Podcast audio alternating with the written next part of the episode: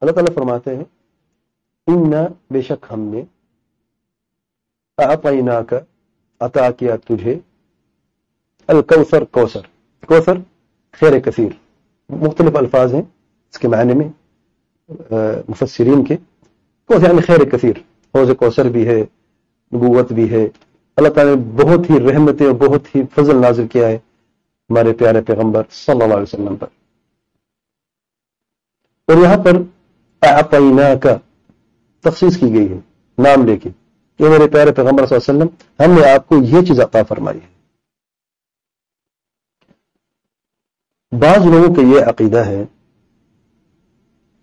کہ اللہ تعالی نے اپنے پیارے پیغمبر صلی اللہ علیہ وسلم کو مشکل کشائی عطا فرمائی ہے، حاجت روائی عطا فرمائی ہے، پیدا کرنے کی طاقت عطا فرمائی ہے۔ رزق دینے کی طاقت عطا فرمائی ہے۔ لیکن ذاتی طور پر نہیں عطائی طور پر۔ یعنی نبی کریم صلی اللہ علیہ وسلم جو ہے، وہ پیدا بھی کر سکتے ہیں، اولاد ماں کے پیٹ کے اندر رزق بھی عطا کر سکتے ہیں۔ کسی کی مشکل بھی دور کر سکتے ہیں۔ کسی کی حاجت بھی پوری کر سکتے ہیں۔ تو اللہ تعالیٰ بھی تو یہی کرتا ہے۔ یہ تو ربوبیت کے، سارے کے سارے ربوبیت کے افعال ہیں۔ وہ کہتے ہیں، نہیں، آپ نے سمجھا نہیں۔ اللہ تعالیٰ ذاتی طور پر خالق ہے اور ہمارے پیارے پیغمبر صلی اللہ علیہ وسلم عطائی طور پر خالق ہے اللہ تعالیٰ ذاتی طور پر رازق ہے اور ہمارے پیارے پیغمبر صلی اللہ علیہ وسلم عطائی طور پر رازق ہیں۔ اور اسی طریقے سے مشکل کشائی بھی حاجت روائی تو میں یہاں پر صرف ایک گزارش کروں گا۔ اللہ تعالیٰ نے جو اپنے پیارے پیغمبر صلی اللہ علیہ وسلم کو چیزیں عطا فرمائی ہیں، اپنے فضل و کرم سے۔ اس کی نشاندہی ضرور فرمائی ہے، اس کی دلیل موجود ہے۔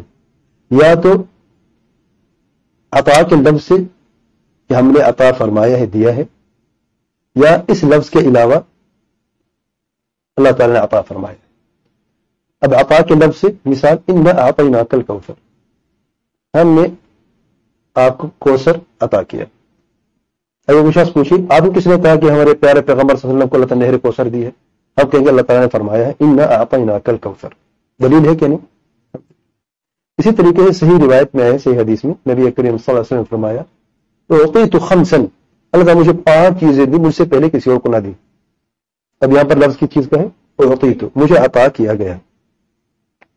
دوسری طریقے کے، جو اللہ تعالیٰ نے عطا کیا ہے پیارے پیغمبر صلی اللہ علیہ وسلم کو، عطا کے لفظ کے علاوہ نبوت عطا فرمائی ہے۔ لیکن یہ کہیں پر بھی نہیں ہے کہ میں عطا نہ کر نبوت لیکن کسی کو شک ہے ہمارے پیارے پیغمبر صلی اللہ علیہ وسلم کو نے نبوت عطا فرمائی ہے کہ نہیں؟ وہ مسلمان ہی نہیں ہے۔ رسالت عطا فرمائی ہے، خاتمیت عطا فرمائی ہے۔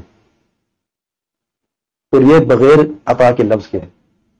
میرا، میری گزارش یہ ہے، جو لوگ یہ کہتے ہیں عطائی طور پر اللہ تعالیٰ خالق ہے اور ذاتی طور پر اللہ تعالیٰ خالق ہے اور عطائی طور پر ہمارے پیارے پیغمبر صلی اللہ علیہ وسلم خالق ہے میری گزارش ہے اس کی دلیل کیا ہے؟ کیا اللہ تعالیٰ نے پیارے پیغمبر صلی اللہ علیہ وسلم کی زندگی میں یہ طاقت عطا فرمائی؟ خلق کی طاقت؟ اگر زندگی فرمائی تو واحد تھا۔ وہ واحد کہاں ہے؟ قرآن مجید میں ہے یا صحیح حدیث میں ہے؟ نہ تو ہمیں قرآن مجید میں ملا اور نہ صحیح حدیث میں ملی۔ وعلیکم السلام ورحمۃ اللہ وبرکاتہ۔